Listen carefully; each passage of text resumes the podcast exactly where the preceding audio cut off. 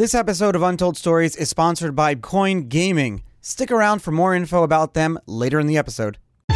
What is up, everyone? I'm Charlie Shrem, and this is Untold Stories, where twice a week we dive deep with crypto's most influential leaders to find out how this movement truly came to be, and we tell awesome stories too. This show is powered by Blockworks Group, a media company that has over 20 podcasts in their network. Check them out at blockworksgroup.io. With that, today's guest is Kosala Hemachandra, the founder and CEO of My Ether Wallet.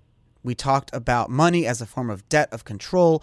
What is My Ether Wallet? The effects on coronavirus and crypto. We talked about hardware wallets. We talked about the origins of My Ether Wallet and the split between My Crypto. We talked about Bitcoin being battle tested, global crypto users, and how to keep your private keys safe and away from everyone who wants to take your crypto. I'm Charlie Shrem, and I'll talk to you guys right in a minute. I'm here today with Kosala Hemachandra. Kosala, thank you so much for coming on the show. Thank you so much for having me, Charlie. So it's funny that we were just chatting a second ago, um, and I like I like to get kind of like the recording started before we have small talk, but um, you were asking me how it's going with with home confinement, and I, I can't believe I just used the word home confinement. Home confinement is a word I used when I was on house arrest, but we're all under like a home confinement now. How are you dealing with it? Um, that's a really good question. So I am in a bit of a like a crazy situation because towards the end of the year, I decided, um, like every year, I visit. So I'm based in Los Angeles, but I'm originally from Sri Lanka. So I travel uh, to Sri Lanka like end of every year. Uh, just to see my mom and spend some time with my uh, family and um, you know like uh, enjoy some free quality family time and that's exactly what I did end of 2019. But instead of going back to LA just like I planned after two weeks, I got stuck in Sri Lanka mainly because um, I thought, okay, like towards mid January, I was like, okay, this whole situation is gonna go pass away. Are you in Sri Lanka right now? Yeah, I am in Sri Lanka. So oh I'm running you my eighth wallet from. I Sri did Lanka. the time zoning based on. We did the time zone based on uh, California. Angeles. What time is it? It's um 7:35 p.m.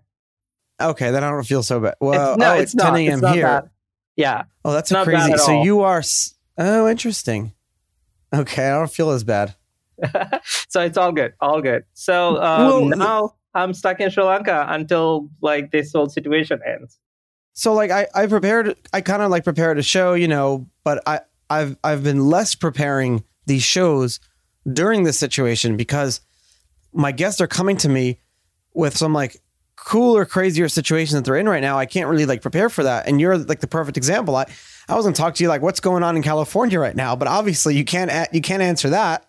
I Um, know a little bit, uh, but yeah, I uh, I know more about Sri Lanka than uh, Los Angeles or California right but now. But I'm happy. I'm happy Yeah. about that. I'll tell you why. Because I feel like there's a lot of people going out saying that um, governments are now using this. What's going on right now? Like South Africa has like 50 deaths in total, but meanwhile, there's an army of 75,000 people now patrolling all of South Africa. You know, checking, making sure people are like not out of their homes, and politicians are stealing food, and it's like corrupt. It's craziness. Um, and South Africa was already poor and in recession. So, I guess my question to you, my first question that I didn't prepare, is like. How is Sri Lanka dealing with this? What's going on right now? You don't hear anything. Are there cases? Are there like lockdowns? Uh, Like what is going? Like I'm going to shut up and I want you to take over the show. Okay, cool, cool, cool, cool. so basically, what happened was I'm just going to continue uh, what I started before. Like mid January, I thought like, okay, this is gonna go away in in in a week or two, and hopefully, like the world will get better, and then I don't have to worry about like traveling or like getting to an airport with like people or uh, like new cases. Um, so that's exactly what I did. Like I was like, okay, I'm just gonna wait like a couple more weeks. So basically, like in two more weeks, like the situation got worse. And then until the point that Sri Lanka went into complete shutdown, like complete lockdown. So a month, like a month ago, they imposed complete lockdown on Sri Lanka on everything. So no stores are open. Uh, we cannot like this 24 7 curfew. We cannot leave our house. And th- there are like 6,000 people who got arrested because they left their house. So that's a different story. um, and there there are only like food delivery services, and um, airports are closed. Again, all the stores are closed, and um, like obviously no school, no jobs, no work or anything like that, and no transportation, no train service, no public transportation, anything like that at all. So we are in bit of a situation where um, um, the whole country is pretty much shut down. Like no one's doing anything. But in a way, I'm glad for that because that helped the whole country to keep the new cases and deaths at a low level. So yesterday we only found like 10 new cases. Uh, and then overall, I think the, the total number of cases uh, across the whole country is around like 260 something right now which is fairly like low compared to most of the world, like most of the other countries uh, who are going through this uh, pandemic. And um, like if you think about Sri Lanka, Sri Lanka is a developing country. So if we ever got into a situation where we couldn't control or like where we uh, didn't have control over the new cases or number of like um, people who are infected, then we'll be in a lot of trouble because like the, the hospitals are not um, prepared for this or like we don't have enough icu beds in the country. So uh, in a way i'm really glad that sri lanka imposed this and like put put put itself into like complete lockdown and that helped to keep the number of new cases and uh, in new infections to a low level but now i'm stuck uh, in sri lanka and it opens up a whole new set of questions on how I run my wallet from Sri Lanka. So that's why I stay up late, and it's it's a whole like a different story. You're you, you were expected to be like in California, and a lot of your staff at my Ether wallet and everyone um, all over the world, but um, Silicon Valley, like it's in your blood. So yeah, in a world where like almost Silicon Valley was like not born for this situation, but in terms of like the convenience and technology put together with, you know, being able to like bridge those gaps. Um, I live in Southwest Florida, and like yeah. food delivery and infrastructure, like the conveniences of being stuck home, are not nearly as good as people in California have it. People in California have like you can like literally order anything you want within minutes and be at your house. Like like Uber is now even launching Uber Connect, where it'll it'll allow you to deliver packages from your from one house to the other. I'm doing that here. Like my mother in law is cooking food here, and then I'm like paying this guy to like deliver the food to all of my brothers and sisters at everyone's houses. But like people in California have an automated system for that. How are you dealing with that in Sri Lanka? Do you have the modern conveniences? Are you noticing the infrastructure allows you to be safe? Like, what if you did get sick? Things like that. Um, being stuck in a country that's not uh, as uh, forward with technological infrastructure as I guess, but you're used to it because you've been there. You go back and forth all the time. If I was there, I don't know. I'd be freaking out. Yeah. so um, that's a great question. So basically, when they went, first went to lockdown, we everyone like the whole country only had like two days of advance notice. So the sto- the lines in front of like all the grocery stores were huge, and there was this one time even I had to wait like 1.5 hours to get like the essentials. And um, it, it's me and my mom. So my mom had to wait like in front of a pharmacy um, line for like that much, uh, the, the, like 1.5 hours or somewhere around that. And then I was waiting in front of like a grocery store. Um, so that whole like the whole situation, whole Sri Lanka wasn't prepared for it. So, um, but what I learned that the, the country started or like started building the infrastructure and um, had everything ready. So after we went to lockdown, like within like a week or so, uh, all of the delivery services that so we have Uber Eats here, and but like we also have this local app called PickMe. It's like Grab in Malaysia and Singapore if you're familiar with it. Uh, but like we have this local app, uh, it's called PickMe, and they actually picked up very fast. Like they started adding new like grocery services and like vegetable deliveries and meat deliveries and like all the essentials and it only took like i would say a week or so to build the infrastructure and especially um, uh, it might well, be because, because the like, government's not getting involved exactly right. Like if Like, you wanted to do a grocery delivery service before COVID, think of the bureaucratic red tape you would have to do oh that. Oh my gosh. Now, Yes. if you have, the government would like pay you to launch that here where I live. No, I totally agree with you. And like, just just imagine, and like, I don't know, uh, like like countries like, like even in Sri Lanka, right? Like in like Brazil and all that. Like, think about all the like bribes and everything that you have to do in order to get something up and running. Versus now, uh, the governments and everyone is like is ready. It's helping you. It's like, oh my gosh, like we're in this situation, so do anything and everything possible to make it better. And like to help the use help the help help the people. So um, yeah i totally agree with you. This is uh, this is one of those situations where government gives like entrepreneurs or like developers and like owners or founders of these applications like full control and be like yeah we are not going to intervene. Just go ahead and implement anything to ease the uh, the current situation. So how's work going?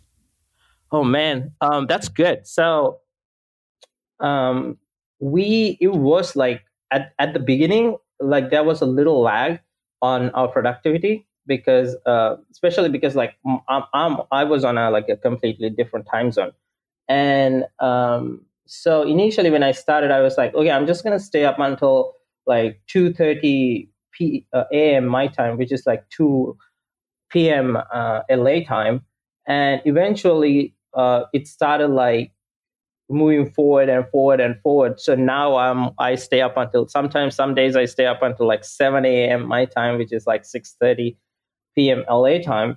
And it other than that, and then I'm a night owl, so it's like I was able to get used to it pretty quickly. And the whole team already had um, some sort of remote experience because like a year ago or like a year and a half ago, I don't remember the exact date, but like we uh, let them take a remote day off like once every week. So um, they already knew, like they already had, Oh, like a Uh, system for that. Yeah. yeah, a system to like work remotely and what needs to be like what needs to get done, how to talk to people, how to communicate with the team, and so they were already a little bit prepared in a way, and and and then and then we are in crypto space, right? Like this is a decentralized space where I think MyEther Wallet is one of the few companies to even have a physical location. And most of these products, pro- projects and products are like completely like distributed all across the world. And and like special, yeah, in this like ecosystem, it's it's very simple to like have a distributed team and like communicate properly and uh, get things done as long as everyone knows what needs to get done and like what are their goals and what what they have to achieve at the end of the week or at the, before the next release cycle. And um, i think i think we like uh, like silicon valley teams right? Silicon valley teams or like crypto teams crypto projects are definitely uh, one of the lucky groups uh, who weren't affected as much uh, due to this like covid situation. It's interesting that the crypto industry, uh, the unemployment rate is is probably very low.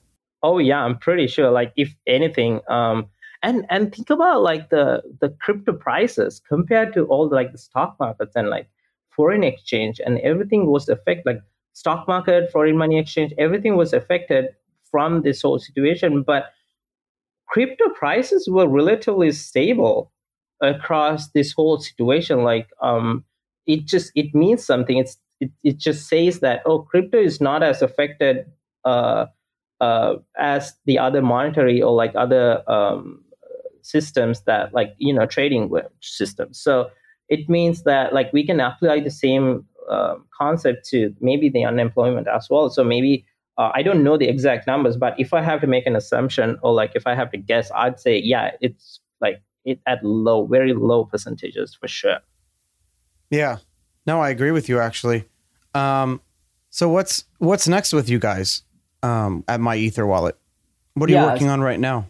so um, we uh, like within the past two years we we did a lot of things like we wanted to create so whenever we see a problem in in ethereum right or like onboarding a user to ethereum space that's when we jump in and we're like okay there, there's this little bottleneck that people uh, it just slows down people from onboarding or like people are having issues because of this.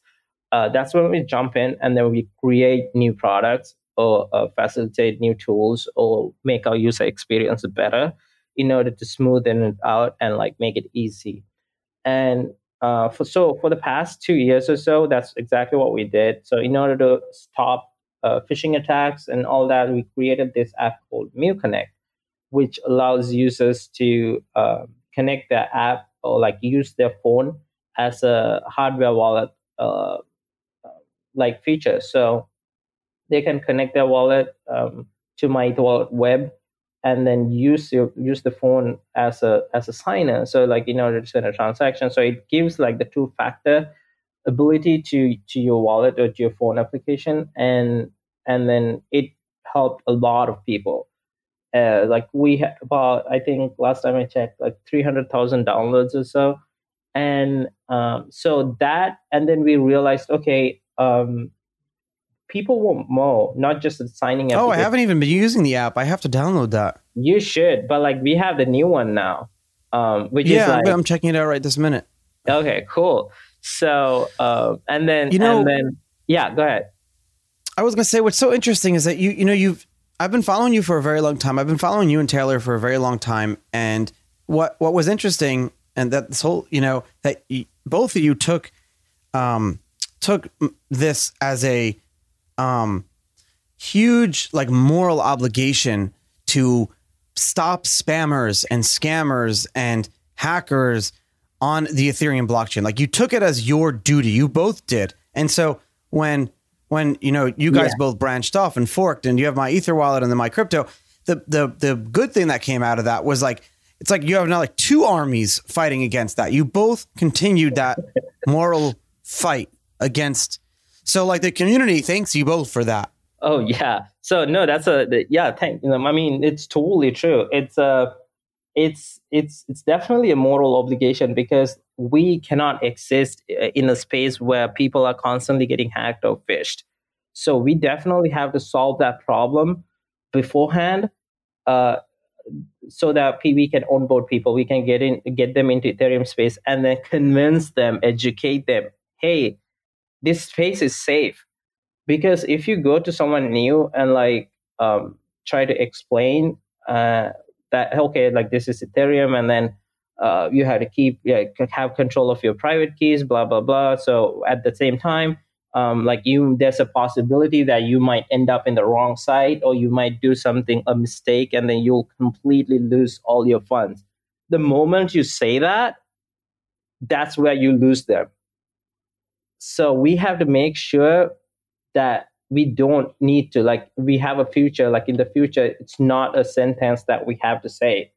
We have to make sure that people are in full control and like they have full custody of what's going to happen to their wallet. So even if they make a slight mistake we have to be able to give them a second chance to verify what they were going to do was actually what they wanted to do. But it's so, different. It's different because you looked you looked at it at least when so so let me take it from from a perspective of someone who like started really actively using Ethereum a little bit later than other people, right? Yeah. When I was like uh, whether it's tokens or smart contracts or DApps, I was using it. I started using it a little bit later than than uh, like you yourself. Yeah. The way I looked at my Ether wallet, the way I still look at at both my Ether wallet and my cryptos is that um, I look at at at you guys as infrastructure and not as a company. And I think you've treated yourself, you know, that way. You've looked at yourself not as a business company, rather my Ether wallet is a is a very important core infrastructure for the whole Ethereum blockchain. And for, for a very long time, you were the only ones doing, you were the only ones allowing the ability for people to to work with smart contracts, to even uh, access their own tokens. I mean, there I could I could name you tokens that uh, there was no way to access them unless you were using my Ether wallet. Uh, impossible, right? So, yeah. um, interacting with with smart contracts, you guys were it for years.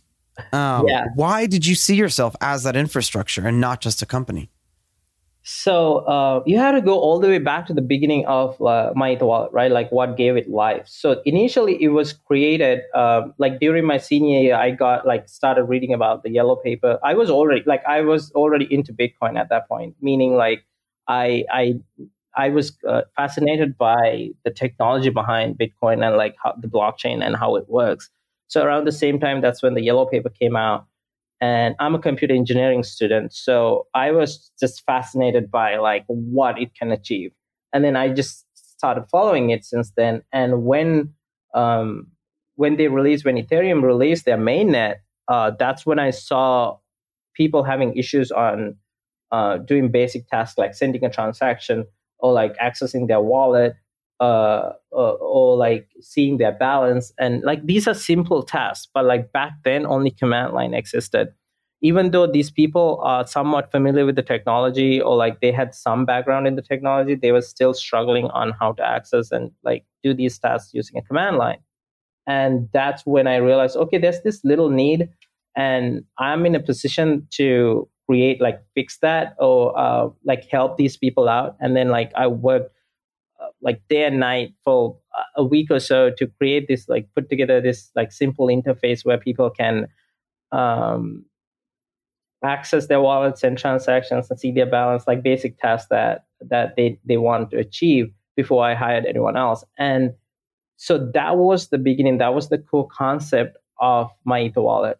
We we wanted to create a tool to help out a specific group of people so um, that's and then that the only difference that I see right now is that specific group of people grew over time, and it's in millions now compared like hundred users back then. So um, still, I believe there's this need to yeah, there are all these like different dApps, all these different like DeFi platforms and all that, but there's still a need for people to do um, access their wallet or like have a um, um, unified place or one place that they can go to to accomplish all these tasks. And and that's what that's what we've been doing for like the past five years or so. Whenever like ethereum release a new feature my wallet is there to accomplish this and i think like compared to other projects a lot of projects in in um, in ethereum space they're only focusing on one specific ex- aspect of like Ethereum. So if if it's a dApp platform, they're only focusing on that dApp, and that's it. Versus us, we focus on the whole infrastructure, whole uh, ecosystem, and then try to facilitate or make it easy for people to access this whole infrastructure and make it seamless as much as possible. And at the same time, it's um, like some people might ask, okay, like you're doing all this for free, like what are you getting in return? right? So like it has been our business model since the beginning. We we we have no plans on charging the user. We always charge the uh, other businesses so that the, the businesses that we partner with. Um, for example, like if the business like during a swap, if you're converting from one token to another, um, we charge the business or the organization that facilitate that that swap, and then we take a cut of the transaction fees which won't be added to the user. So this is like our like the model or motto or ethos uh, that we continue with or like move forward with. We we want to be the the team, the infrastructure, or like the interface to help out the users in Ethereum, and um, I, that's that's the goal for like the the like the future that I see. What are your thoughts on other blockchains and Bitcoin in general? Like, why did you plant your flag with Ethereum? I'm curious. Oh, man. Yeah. So um, no offense to his Bitcoin, but like I think if I again like all the way in the beginning when Bitcoin first came out, or like two years in or something, like I I heard about it, but like a lot of people, I thought that was a scam, right? Like I did not. Yeah. I did not continue to read about it or like do anything about it. I'm like, what is this internet thing or token that everyone's talking about? That's funny. Yeah, I don't get it at all. And um, and then I just forgot. And uh, and like the during my like uh, senior year, or like in my school year, um, school time, I that's that's when I like actually started to read about it again. Um, and I was really fascinated with the distributed aspect of it, like the technology behind it, uh, Bitcoin. And I was really into it. Like honestly, I had a mine, like I bought a miner, like a um, I don't know whether you're familiar with those. The I don't know whether they still have that, like a box with a huge fan, and it creates so much heat and so yeah. much noise. So I'm pretty sure it's still there, like a different version or like a better version of it. And so I bought a miner to mine Bitcoin. And this is one of the funny stories because um, I was renting a room at that point in time. And so I had this the miner plugged in and I was able to make more than enough to pay my rent for that room. So I was using the electricity uh, to mine Bitcoin so that I can pay the rent for that room. And it was like one of the like the craziest or funniest situations uh, in my life because like it was there it was this machine that earned me money that i can uh, in return pay the rent and um, so that like in that period that's also when i like started investigating or getting more into blockchain. And basically i stumbled across uh, the yellow paper for Ethereum, and I was really fascinated. Right, I was already fascinated by Bitcoin and like the technology and the like distributed nature of of Bitcoin, and now Ethereum just added like 100x more features to it and introduced this whole new concept of adding logic to transactions, which just blew my mind. And that moment, I was like, okay, this is just going to be huge. I just want to be, you know, part of it. Or like I at least bare minimum, I want to read more about it and just like to to crave my like I, I had this craving to like get more and more knowledge about this whole whole uh, blockchain, and that's what led to my the wallet and learning more about Ethereum and all that. But that said, I think there's nothing that can uh, beat Bitcoin in value transfer aspect, right? Like it has been battle tested for almost 11 years now, and and it's there. It's it's what created everything, and it's what it it's what gave birth to all these other like the whole blockchain ecosystem and all these other crypto projects and even Ethereum. And like that's where the idea came from, right? So I think I that's why I, I like I have huge respect for Bitcoin and um, and I still strongly believe like Ethereum is the utility utility token and Bitcoin is the value token and it'll con- uh, continue for like the foreseeable future. Well, and so for a very long time, like that was the narrative, and that was great. Like everyone worked together. Bitcoin and Ethereum were are and uh, were, but are such perfect complements to each other and, and companies that are working to like bridge those two are great because you don't want to like do too many things, right? I think and and most people would agree that like imagine if you have a bagel or a you know piece of toast. Yeah. And you don't have enough cream cheese for that bagel. It sucks, you know? Yeah. Same thing with like Ethereum trying to be too many things or Bitcoin trying to be too many things. You just you you the diminishing returns, basic economic concept, right? Yeah. So um I think what bothers me is when you see people now, especially on crypto Twitter, and you know, you have people that are in, in very uh, powerful places at Ethereum companies, kind of change that narrative around a little bit and have said like, yeah, like uh, Bitcoin was money. Bitcoin is money. Ethereum is you know smart contracts and um, a whole different type of blockchain. But now yeah. they're saying that no, like Ethereum is money and Ethereum is this, and it's there's no need for Bitcoin. It completely replaces Bitcoin. Why why did that narrative need to change? Like why did that happen? Did did Ethereum folk feel like put in a corner because they shouldn't have? Uh, maximalism was stupid. And maximalism is very few people at all, like very few people. It's just the, yeah. the vocal minority. Um, but largely, the Ethereum Bitcoin communities work very closely together, both on the path the, that path to decentralization that you and I know is very important. That projects like Ripple are not. Um, yeah. Why? Oh yeah. Why did the animosity kind of start? And it has died down a lot, but you still see it. Yeah, that's actually really weird because, um, like, if you go back to the core concepts of Ethereum, Ethereum is meant to be gas. Like, you know, because the, the the the basically it's ETH like ETH is what facilitate every single transaction in Ethereum. And think of it as like ga- gasoline that you put in your car, right? So in order to drive from point A to point B, you need gasoline. That's what ETH is. At the same time, you can sell gasoline to someone else. So that's what the Ethereum value transfer is. And I I don't know when like people started thinking otherwise and and but like nowadays I see more and more projects that are actually uh, creating bridges uh, between um, Bitcoin and ETH and then creating an ERC20 or some sort of a token in ETH um, ETH chain that that is pegged with Bitcoin, which is in a way is really good because now what you can do you can it, like you know obviously bitcoin chain has its its own set of problems right? Um like which chain doesn't? Like all the blockchain uh, chains have like different sets of problems that they're con- continuously trying to solve.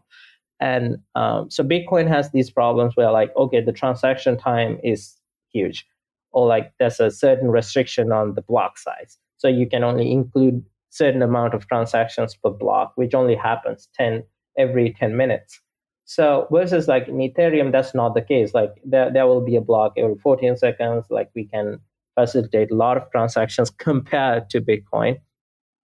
And um, and then so we can use these unique features in Ethereum to facilitate Bitcoin transactions in Ethereum. So that's where like a lot of projects are actually getting it. Like I I've seen at least two to three projects within like the past six seven months uh, that are doing this, like pegging a Bitcoin with ETH in in Ethereum, and yeah. so you can send create send transactions uh, in like Bitcoin, and at the end, whenever you decide, okay, now I want to get back to the Bitcoin chain, and that's when they're like, okay, um, so now you have to create that one way transaction from uh, Ethereum to Bitcoin, and you'll have Bitcoin in your Bitcoin chain.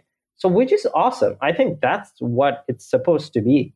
Um, I don't think um, anything like else should be like because ETH, like honestly, I strongly believe in ETH as a utility token, like I mentioned before, and Bitcoin as a, a value token, and that's how it should yeah. be because it, ETH was never meant to be a value.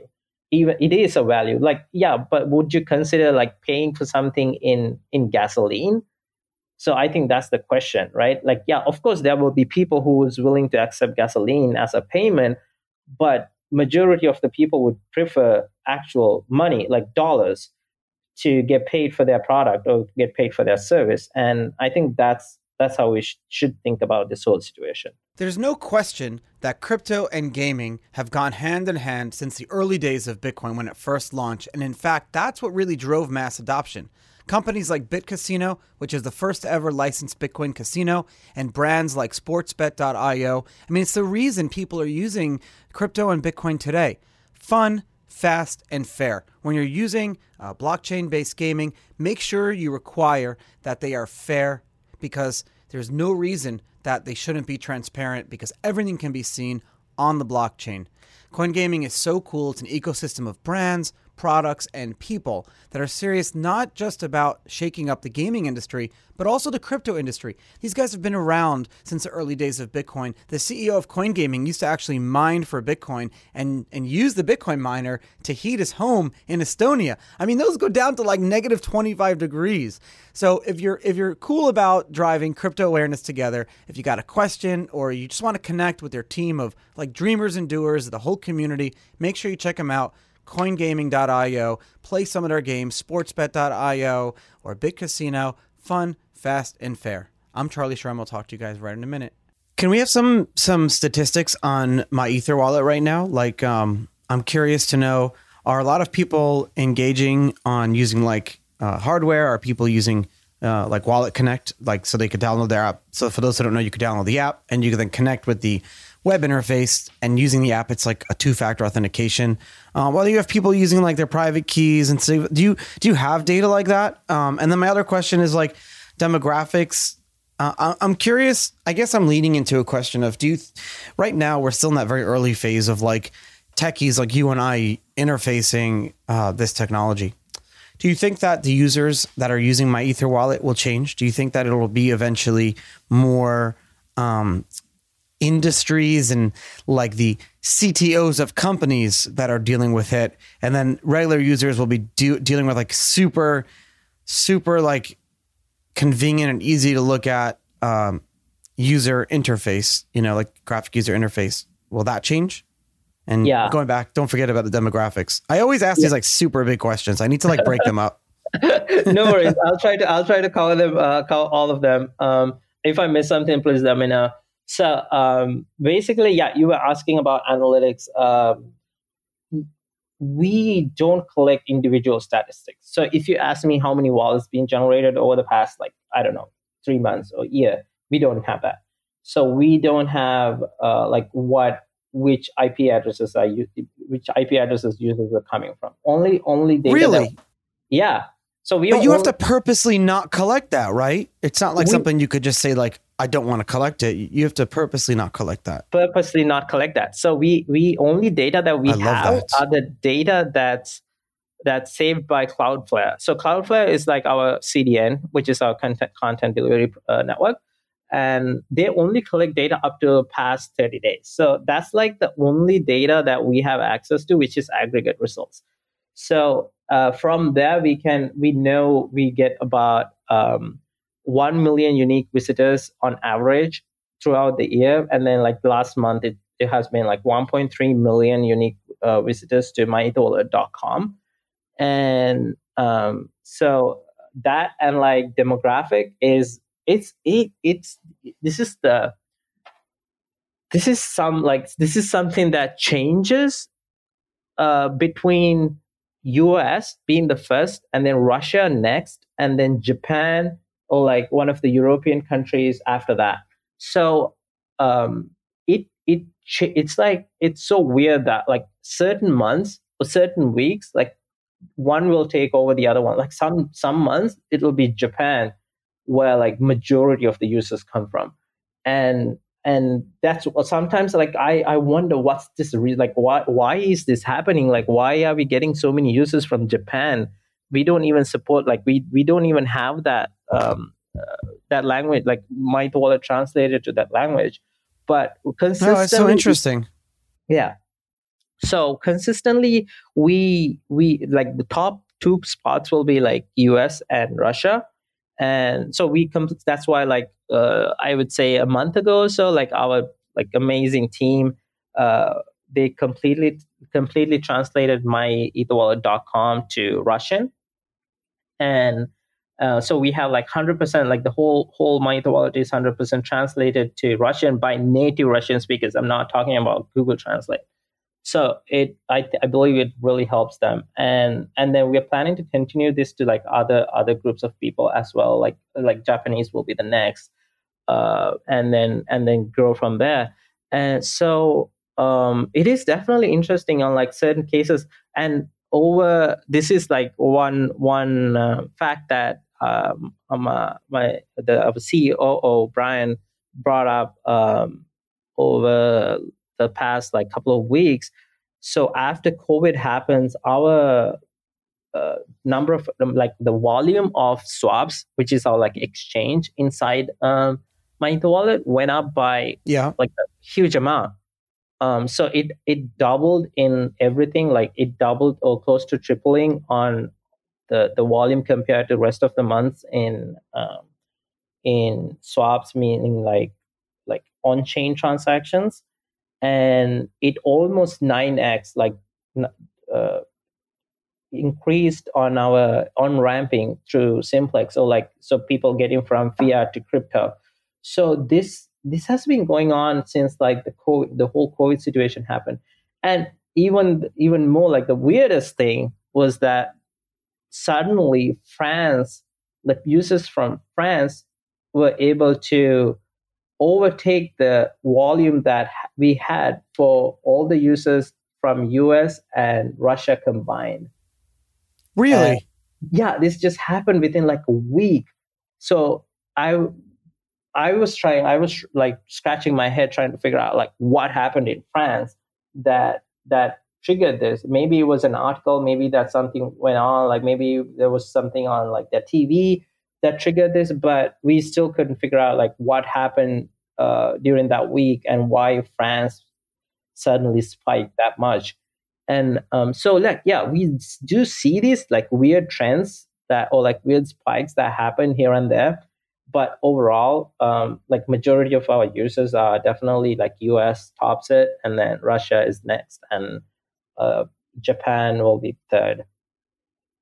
Um, and uh, to answer uh, and then to to uh, to to talk about the other products that we have. So Mightor Web is like our main product, and then we also have uh, MEW CX, our Chrome extension, which has about, last time I checked, like 118,000 users, active users, uh, which is our Web3 Chrome extension that you can use to used on different like other dApps.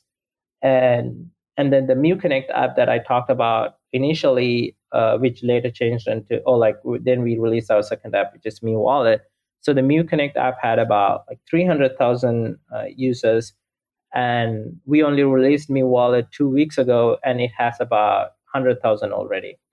So um, this this is good because we can still provide users with with uh, security and like what we learned over the past five years about security, and and give them access to a better solution with with with with something that we created with our experience uh, on how to how to keep or safeguard their keys and wallets and all that. And recently, we also partnered with. Um, I'm pretty sure you're familiar with uh, the the Samsung blockchain wallet that they came up, uh, where they yeah. have actually. Um, yeah, so that they have a blockchain or like a blockchain security enclave. So think of it as a hardware wallet inside, act- like an actual physical chip staying inside your phone that's isolated from rest of the phone and so we partnered with them we are, we are actually one of the first ethereum wallets to uh, introduce this or like uh, integrate this feature uh,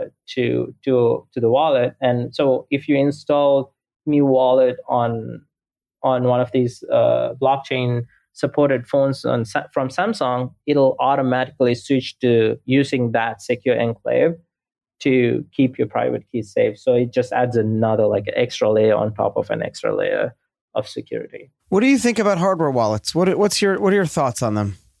Hardware wallets definitely an interesting topic. So um, that tops it. Like from security point of view, that definitely tops it. It comes first. So uh, again, then you also have to think about like what brands of hardware wallets, right? Like which are good ones, which are bad ones. But like talking in general, uh, hardware wallets tops definitely like all the way up top, and that's also one of the reasons why um, we like we support all these different types of connections uh, to your wallet, but like definitely hardware wallets are one of the the the main uh, integrations that we like actively work on, and then make sure it's secure and um, people have access to it. It's because um, the next option will be like some sort of hybrid solution, which is um, like like for example our wallet, but like there are uh, yeah. other, other types of connections as well, right? Like a wallet connect interface or like the Coinbase, uh, what is it called, wallet link interface. Um, and yeah. So yeah, th- there are like multiple different connection protocols where it's a, it's a hybrid solution where you use a physical device, one device as your the, the device that holds the key, and another device to do the transaction. And somehow there will be a connection link uh, where the, the, the device that creates the transaction will send a message to the other device and be like, hey, I want to send 10 ETH to person B, and the, the, the, the device that holds the key has to approve it. And that's that's adds a like definitely that's adds the adds a layer of securities because now you have uh, you are not exposing the private key to any of the websites. But at the same time, um, like we still have a like a like a pretty decent amount of users who are still using software methods unfortunately like direct private key access and like that's what i was going to ask you like what are people using yeah. and well actually i think i did ask you that oh, yeah. maybe so yeah, so I'm just gonna like go ahead. I'll be like, okay, this is this is this is it, and then uh, maybe like I'll miss some of the questions that you did ask a lot of questions. um, and so key store files is is like yeah we still have a diff, like a decent amount of users but the point like so and then we do get like p- people ask us why are we still keeping it? Why aren't we like taking it down? Why are we keeping private keys option in my wallet it's because if we just like think about like like let's say there are thousand people's thousand people who use um, the private key or keystore to access their wallet. The problem with that is the moment if we take it out then they'll go look for another option.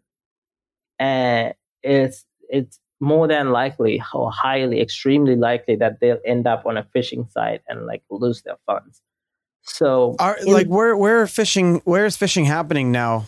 Are Oh. uh, you you see you used to see a huge amount of it online, like with the free free ether giveaways and stuff like that. But are you Oh still seeing a lot of that? It, it still happens. Like we take down about. um, so we have this. Ch- oh my god! Like if you see that channel, every single day we take down about like ten to fifteen different websites, phishing websites.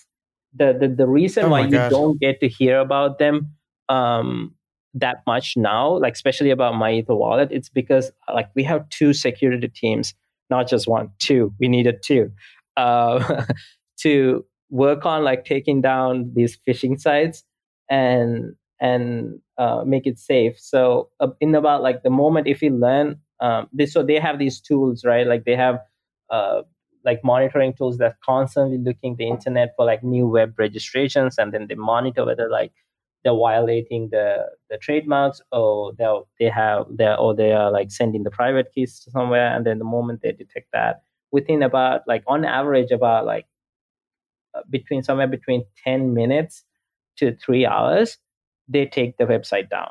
So before even like it gets to a point where these phishers started marketing it and like start getting users to upload their private keys we we already taken it down. But now they're trying they're pretty clever actually. So now they're trying different avenues of instead of just targeting um, web users now they're trying to target like chrome extension users. So they create these fake Oh. chrome extensions um, that looks and looks like my wallet uh, extension. And if people downloads it uh, they you know like yeah it's more than likely they'll lose their funds. So and we are also taking those down. Um, and of and then and then android applications right? So every single avenue that they can take they they still they still pursue that. But um, only difference is um, we have like two great teams and like our support team is amazing at like detecting these. And if if if they detect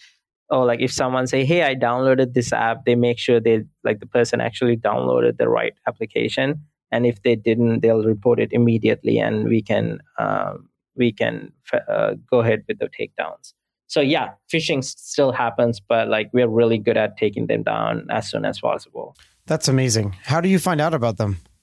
Uh, mostly from users reporting it. so uh, there are multiple ways um, we we have tools that monitor like certain um, keywords and certain do- like you you can you can list all the domain registrations that happen within the last You have to spend like a significant amount of time and energy, not just you but your staff. This goes back to like you're taking on these role. You're taking on this role of like, um, what's the word I'm looking for? Like you're like an Ethereum almost maintainer of the protocol. Like you, you, you, you feel like a, a duty. Well, I understand it because it's the same way I feel about Bitcoin. But yeah most people don't nowadays because they, they don't have that emotional attachment anymore.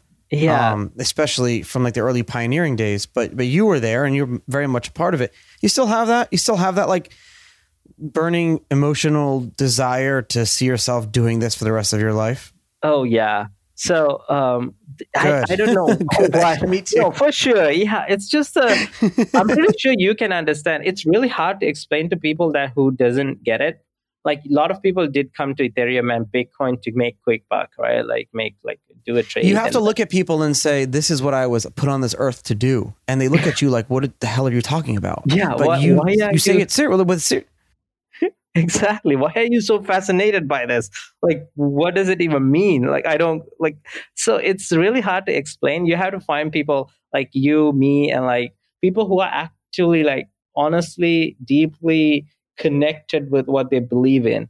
So um, if i don't so it comes to a point like if i don't read something new about ethereum on a daily basis i can't go to sleep. So it's it's at like that level. So I want to learn something new about like Ethereum and like how to make it better or like or like have a, if I have a concept, I have to talk to talk about it with someone. Um, and you know, like it's it's at that level where it almost feels like you're part of Ethereum.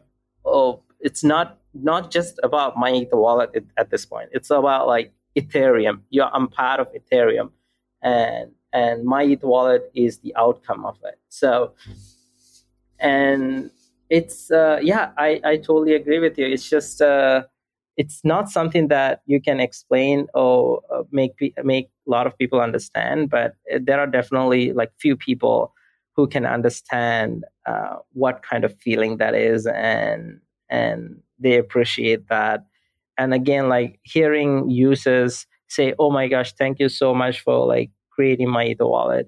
Oh, like oh, um, I I I use my Ether wallet on a daily basis. Oh, I I downloaded MEW wallet and like I love it. Like those are the the key the the sentences that I'm looking for, and then those are the things that like keeps motivating me. And also like again like criticism, right? Like positive criticism is always good. If you don't like something, let us know. We'll try to figure out a way to fix it. Um, I want to ask you a I, question. Yeah, go ahead. I want to ask you really quickly because um, we're running out of time. Why is why is USDT still the stable coin of choice? Um, you're seeing so much, so many uh, uh, monopolies. Not sorry, you're seeing so many new stable coins launch. Yeah. You know that are backed with more better audits, better people, you know, better fun. Not nothing wrong with the tether people. They're all, by the way, they're all friends of mine, the founders. I'm just saying, like, there's something to be said when you have a uh, an Amer- you know, like an American uh, uh, accounting firm auditing you every month, like I think Gemini does for their for their stablecoin. Why why are people still using like USDT? Is it is it because it's a, such a global thing that opens up access to everyone? Um, no, I, I I think it's the accessibility. So accessibility. It, yeah, I think that's the main reason because um, if you look at a lot of these stable coins, right? Like let's take a example, like okay, let's talk about DAI, uh, and it's it's yes, you can create DAI, you can get DAI by like having a collateral in ETH. So there are a lot of concepts to this. You have to have some sort of a, like a technical knowledge on okay, what is DAI and how I get it and all this, and it's just in in like in some users' head, it just like doesn't click. It, it doesn't make any sense. And the moment you yeah. start reading about like a lot of these concepts, so if if we just market DAI as okay, this is this is literally a stable coin. You don't have to worry about anything. You don't have to worry about collateral. You don't have to worry about like it, like the the the, it, the the price going up and down and like make a the maker token or anything so if you if you if you say that, it might it definitely like might have a chance to um, compete. Like at this moment in time, it'll it might have a chance to compete with USDT. But like the the difference between USDT and DAI is the is the accessibility. Meaning, yeah, of course, like you you have a lot more ways to get in get USDT than like DAI, for example. And a lot of exchanges supports it, and and it's a very simple concept it basically means it, yeah. it literally means like it's one dollar equals one usdt there's nothing else to it. Like there, there are no like crazy uh, concepts or crazy smart contracts uh, that are happening like every minute to keep the keep the the price stable or uh, like you don't have to have like the voting system or anything. It's just simplicity and it's easy to understand. I think that's where that's where that's that's the reason. But i think in the future it'll change. Like it we more we definitely have more DAI now than like a year ago. So e- eventually, it'll like it'll only keep increasing, and we'll get to a point where we can straight up compete with uh, like direct tokens like USDT that are actually backed by dollars. So um, I, th- I think that's that's going to happen pretty soon, um, and and might be sooner than like uh, than than a lot of people think. But it's it's a good thing, right? Like that's what we want. We want yeah, of course, uh, stable coins in a decentralized platform. Like why do we have to have a centralized token in a in a decentralized platform? So yeah, but like simplicity and accessibility, those two are the reasons for sure. Well, Kosala, thank you so much for taking the time and, and coming on the show today. Um, it was such a wild show, and I and we had different conversations than I expected to, but I learned a lot here as well. So good luck in Sri Lanka. Please keep us updated on your status, um, on on your safety and everything, and good luck. But at least you could be with your your family, and that's that's the most important thing. That is definitely really important. And and Charlie, and thank you so much for having me. This has been a great pleasure, and I really enjoyed this talk. Same as well. I'll talk to you soon. Hey everyone, thanks for listening. New episodes of Untold Stories are released every Tuesday and Thursday at 7 a.m. EST on untoldstories.com, Apple, Spotify, or wherever you get your podcast. Untold Stories is produced by Jason Yanowitz, Michael Ippolito, Reed Hannaford, and Riley Silbert of Blockworks Group. Our account executives are Gina DeFelice and Julie Muroff. Our content is written by Kathy Zolo, Ronnie Tishner, and Scott Offord. Special thanks to Wayne Dallaire from Jump Dog Audio Productions. And of course, I'm your host, Charlie Shrem. You can follow me on Twitter at Charlie Shrem to continue the conversation. Send me some messages, feedback, or anything you want to say. And remember, please give some love to my sponsors, and I'll see you next week. Remember, strength in numbers and information is power.